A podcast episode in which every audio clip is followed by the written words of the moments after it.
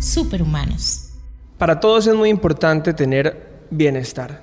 Bienestar en nuestro cuerpo, en nuestras relaciones. Y hay un bienestar que es muy importante, que es el bienestar que tenemos con el dinero. Superhumanos. Un espacio para compartir las buenas prácticas que hacen de las personas el éxito de las empresas.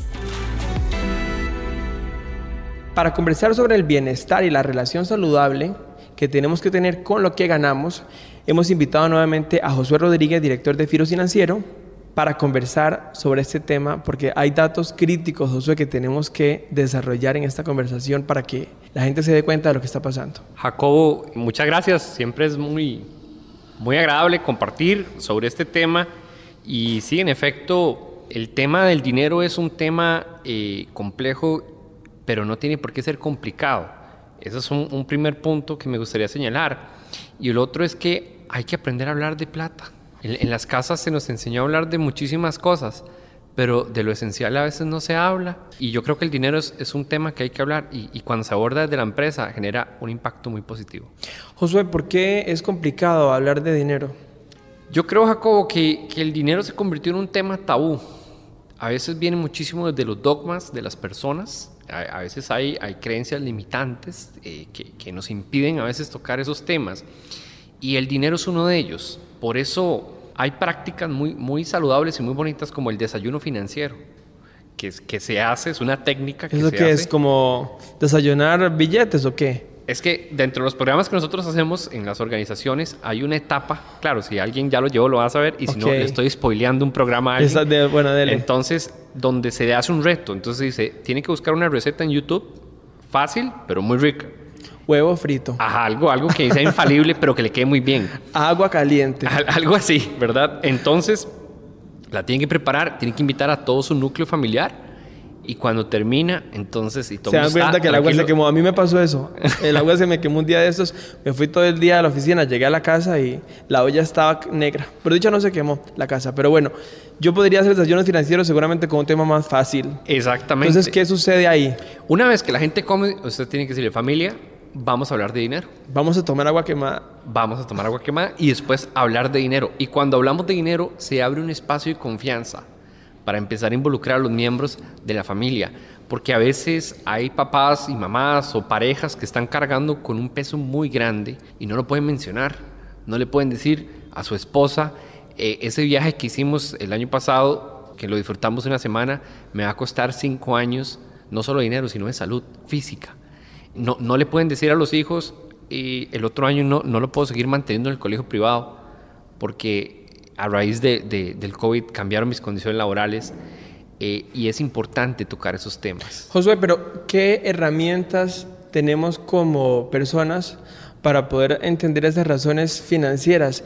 Porque si uno no tiene la, la formación como usted, que es financiero, que sabe leer un balance, ¿cómo empieza a masticar eso y cómo lo construye? Uno a veces lo que sabe es lo que gana y que ya no le llegó la plata a fin de mes. Sí, hay una forma, vamos a verlo desde dos ángulos. El primero es, se me está quemando el rancho, como se dice popularmente, ¿qué hago? ¿Verdad? Un, tengo que tomar decisiones. No dejen la cocina prendida. Exacto. Y el otro es, bueno, ¿cómo hago para transformar en el tiempo mi relación con el dinero? ¿Qué es lo que a nosotros nos gusta trabajar?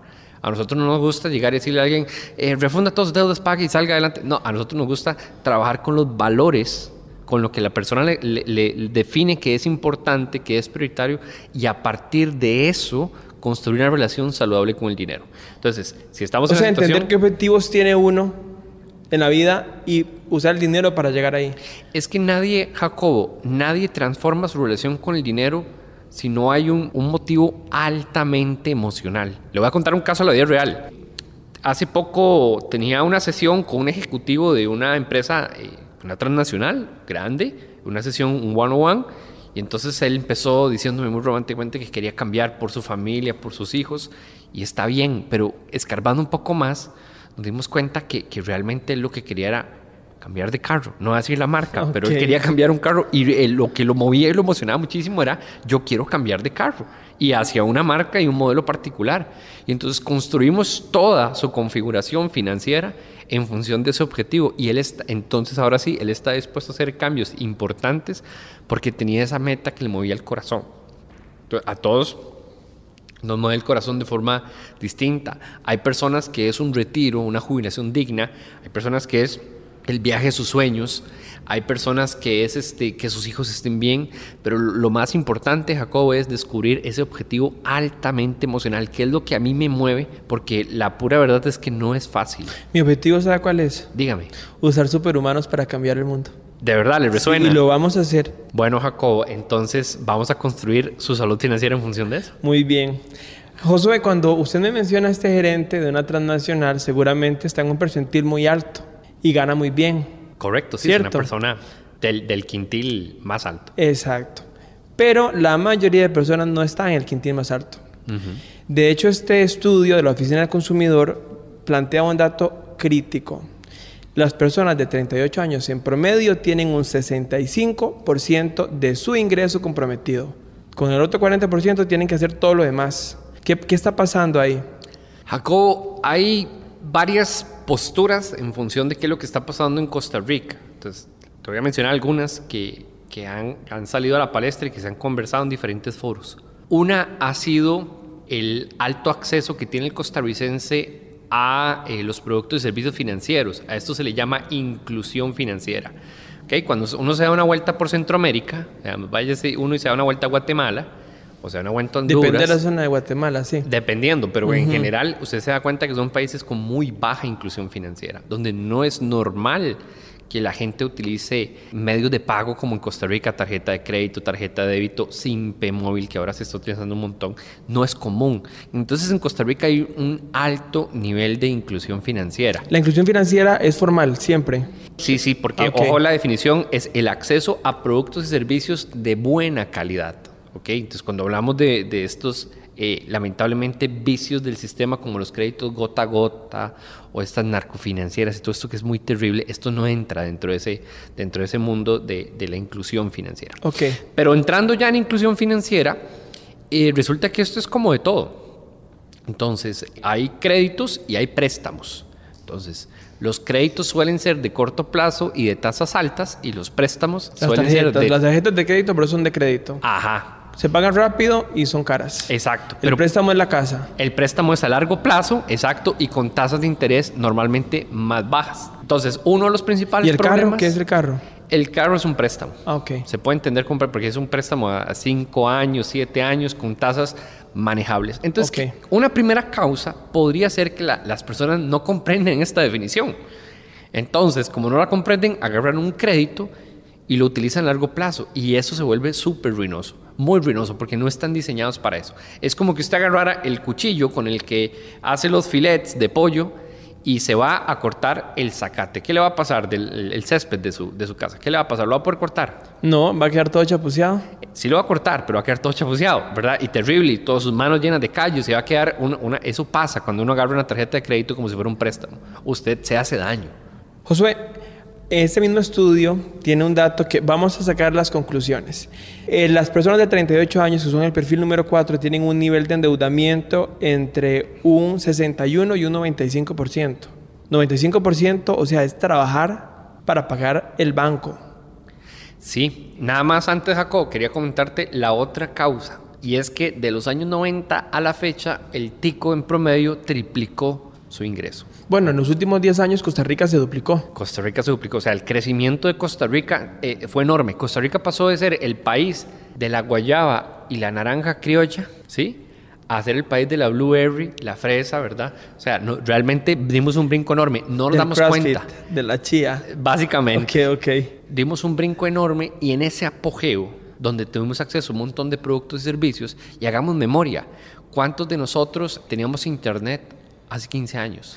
Bueno, nosotros que ya estamos eh, entrando en la edad de los, de los 30, Ajá. sí vivimos sin internet un tiempo. Teníamos Raxia 900, que costaba como 900 el minuto y llegaban aquellos recibos y era una desgracia para nuestra adolescencia, ¿verdad? Y nuestros padres. Exactamente.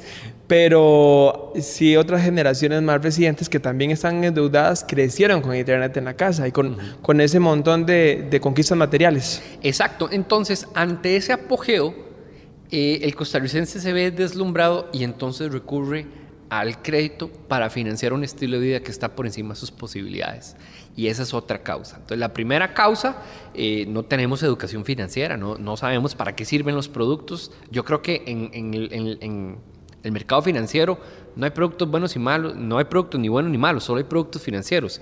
El entenderlos y saber para qué se utilizan es, lo, realmente importante. Y el otro tema, para, para darte el, tercer punto, es eh, cuando yo tengo malos hábitos financieros. Y esto tiene que ver con la deuda principalmente o con los gastos. Eh, cuando yo pago a destiempo, o sea, cuando yo pago un recibo a destiempo, cuando yo pago menos de la cuota, la mínima o la que se, se haya pactado, y cuando yo simplemente decido no pagar deudas, eso mancha mi reputación crediticia. Y uno se convierte en el vecino feo de la industria financiera ese es el que no paga y eso qué implica que cuando yo vaya otra vez a solicitar algún servicio financiero de deuda, me van a decir, no, es que usted no paga este, entonces, si le presto, probablemente no le preste, y si le presto son las tasas muy altas. Volviendo al estudio, si el endeudamiento, conforme más joven es la persona, más se incrementa, porque hay otro, el, el perfil número 3, tienen un endeudamiento y son solo 36 años, hay una variación de dos años, entre un 44 y un 68%. Seguramente si nos vamos más para atrás, hay muchachos y muchachas de 20 años que también están endeudadísimos y comprometiendo seguramente 10 años de su futuro. Sí, acá vamos a, separar nuevamente dos aristas. La primera es una posible razón también. Y la otra es, ahora sí, entrando ya en materia, ¿cómo impacta eso en la oficina? Porque es terrible, es realmente nefasto. Lo voy a contar desde una experiencia viviéndola yo eh, como jefatura de una, de una empresa y luego... De un banco, de un banco. De un banco. Sí. Y luego ya este, ejerciendo como planificador financiero.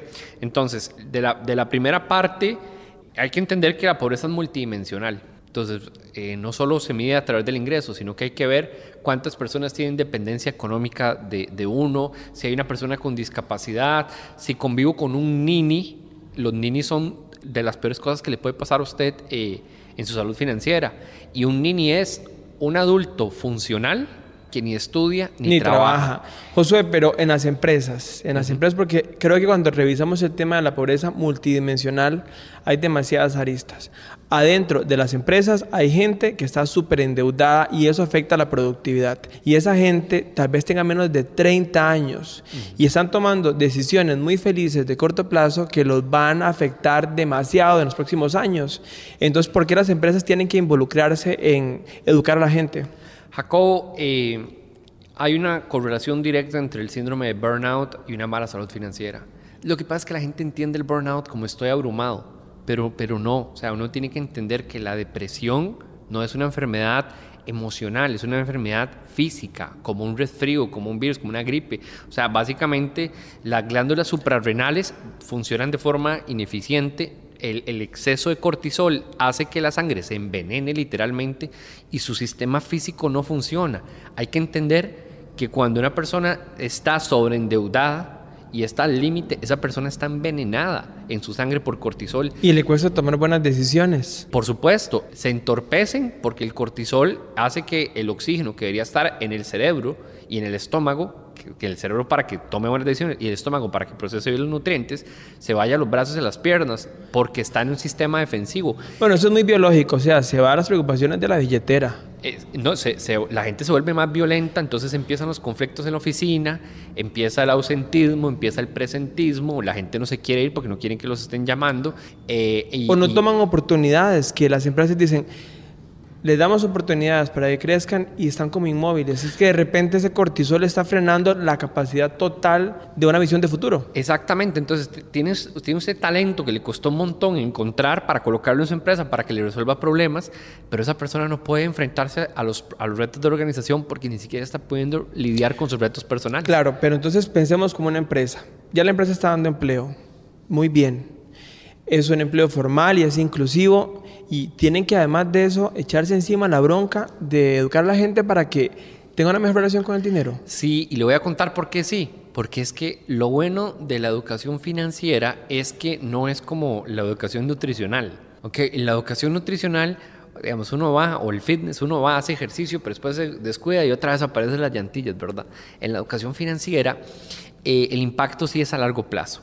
y se mantiene. Entonces le voy a contar por qué yo le tengo tanta fe a este tema. Yo hace un tiempo me di cuenta que yo estaba condenado a comer feo, porque no sabía cocinar. Y entonces yo comía feo. Entonces, ya entendí dónde salió lo de la ciudad de YouTube del desayuno financiero, José. ¿Vio? Huevo con agua tibia. Exactamente. Y entonces yo llevé un taller gastronómico. Fui, contraté a una profesional y le dije, enséñeme a cocinar. Y le dije que sea saludable, que sea rápido, porque todos tenemos, ¿verdad? Una, una agenda y que sepa rico, si se puede. O sea, pero eso era muy grave, porque contratar a una persona para que nos enseñe a cocinar, o sea, está viendo YouTube no, no, no. Eh, ah, no, es que no es lo mismo la experiencia. Ok. no es lo mismo. Y me enseñó con las medidas que era la cocina que me tenía que comprar. Y eso, y una sesión de, fueron más o menos 14 horas. 14 horas yo transformé la forma en la que me alimento. Entonces, usando esa comparación en los programas de bienestar financiero es exactamente lo mismo.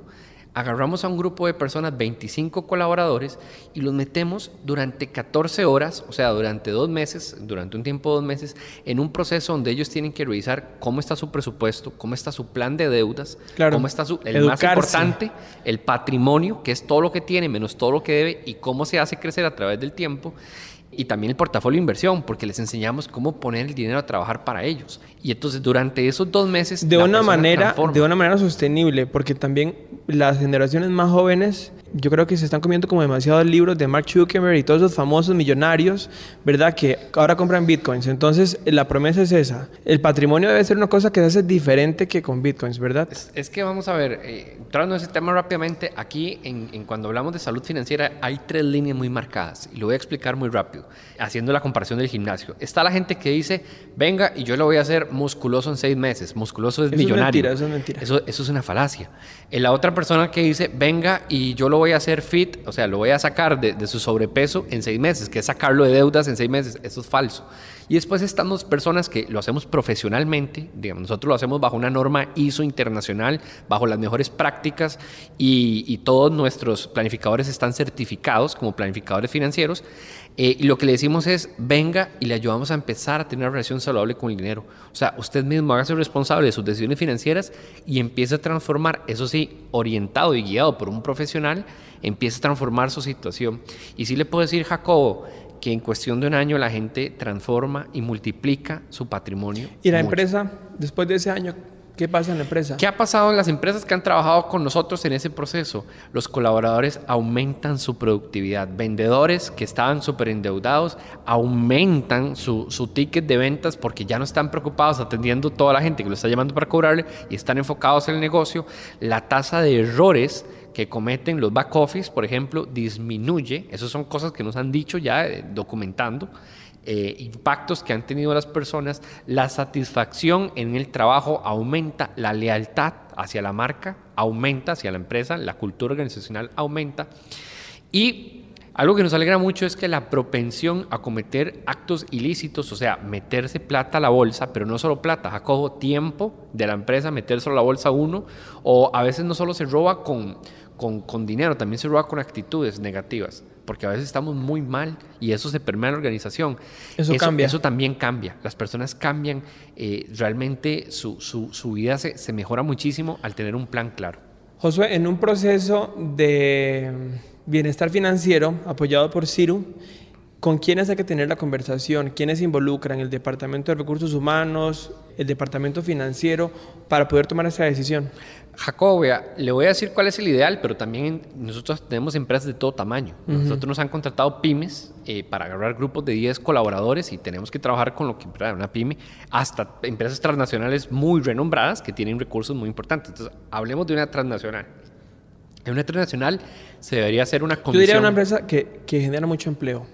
Sí, una empresa genera mucho empleo. Eso puede, ser una, empresa, eso puede ser una empresa de retail, con gobierno, con gobierno corporativo. Con gobierno corporativo, o sea que ya está bien establecido y tiene sus roles y puestos.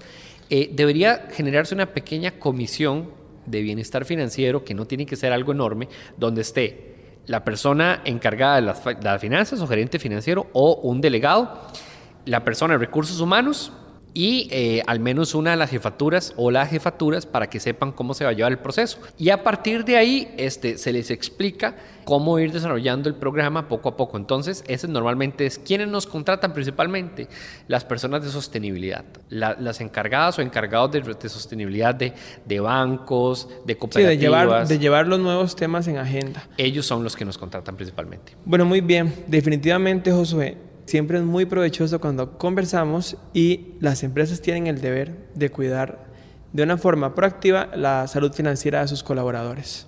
Sí, no, un gusto, Jacobo. Y nada, nada más recordar a las personas un mensaje final que es muy importante. Nunca permita, por favor, que su situación financiera determine su valor como ser humano.